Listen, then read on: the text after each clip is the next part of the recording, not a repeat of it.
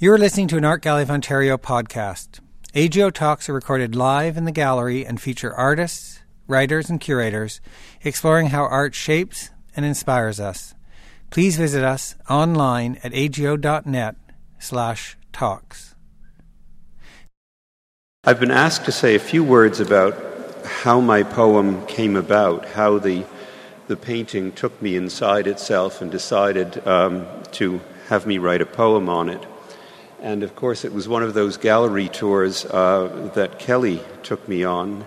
And I was convinced I'd found uh, a painting I wanted to write about. Uh, it was one of the, the Lady of Shalott paintings. I don't think Kelly was quite convinced. Uh, so she said, Well, let's, let's walk around and, and see a little bit more. And we walked by uh, Christopher Pratt's painting, Porch Light or rather, she walked by it. I couldn't walk by it without stopping and, and staring and realizing that that was the painting that I wanted to write about. Uh, it has an extraordinarily magnetic quality to it. And this is where uh, Kelly's devotion comes in. Uh, shortly after I spent my visits here looking at the, the painting and uh, putting my poem together, the AGO decided to put it away uh, so it's now in storage. And I thought, what am I going to do? And Kelly volunteered to copy it. Um, so that's the copy, uh, and it's a, a superb copy. Uh, I, was, I was wondering what I would do, so I thought, well, maybe I'll just photocopy and pass it around, and you can see the result of that right here. Photography is, is, comes from uh, two Greek words, one of them meaning light and one of them meaning writing with. And there's just no light here. And the same was true of um, all the reproductions that I found in books of, of um, Pratt's painting. They left out the light. Most of all, they couldn't get the colors right. And what's, what's a wonderful, delicate peach color uh, to the sky in Pratt's work comes out as a bilious yellow in, in uh, virtually all the reproductions that I've seen. So I'm immensely grateful to Kelly for giving us this um, close approximation of Pratt's painting. Pratt, of course, I'd, I'd known about as, as somebody um, who dealt with, um, who used architecture, architecture as, as providing uh, a contrast to the desolation of the, the Newfoundland, Newfoundland Avalon Peninsula, um, where he comes from, where he still lives, and where um, the human presence seems something very fragile and fleeting. So those simple clapboard houses anchor that presence. I was intrigued, I think. The painting called to me for more reasons than that, though. I, started looking at, at um, the nature of this house and its, its uninviting door. Uh, doors, doors usually open a way in. This one just seems so completely hermetically sealed off. Uh, and that's what got me going on the painting.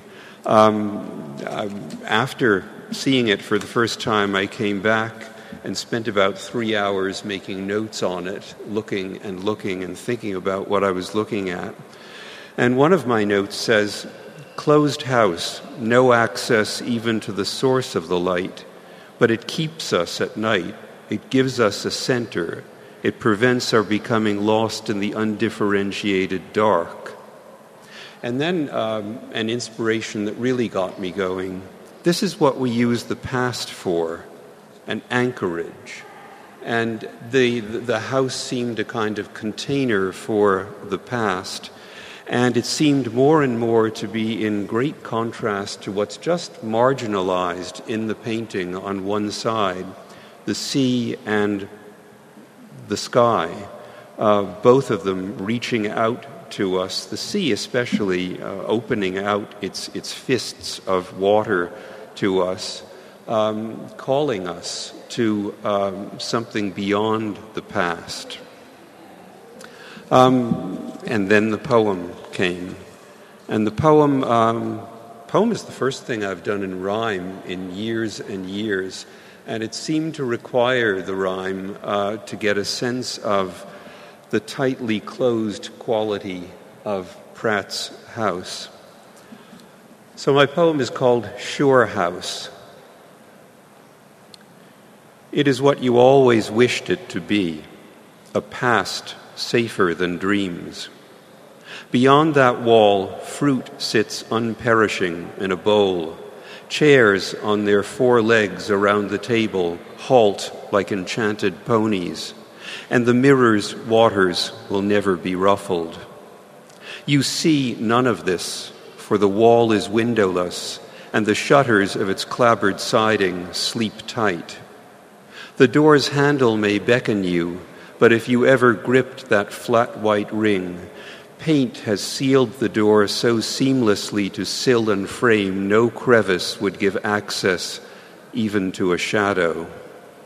Nor can you reach the source of the porch light above the door, though it stares straight at you. Bare frosted bulb, moon ever full, it follows no orbit, but burns unwavering all night under the flighty heavens. They now glow pale peach beside the house, above the sea. Beyond the painter's grasp, a great red circle will eclipse his moon and rolling on, erase the ruled geometries of fine penciled clapboard slats.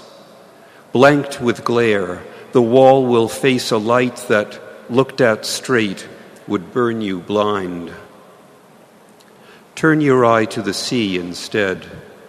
Mark how wave lines near the house mirror the slat lines, but soon farther from shore break free of rules. Rectangles stretch and pucker in a vine like weave that, still farther out, unravels into random blue and peach satin threads. The horizon shears off tattered fabric of scattered mirrors, the sea reaches into you, reminds you how it brought you here before your walled past, how its white salt runs through the red of your veins, how you too are when most awake, unhoused, your lights unfixed. Thank you.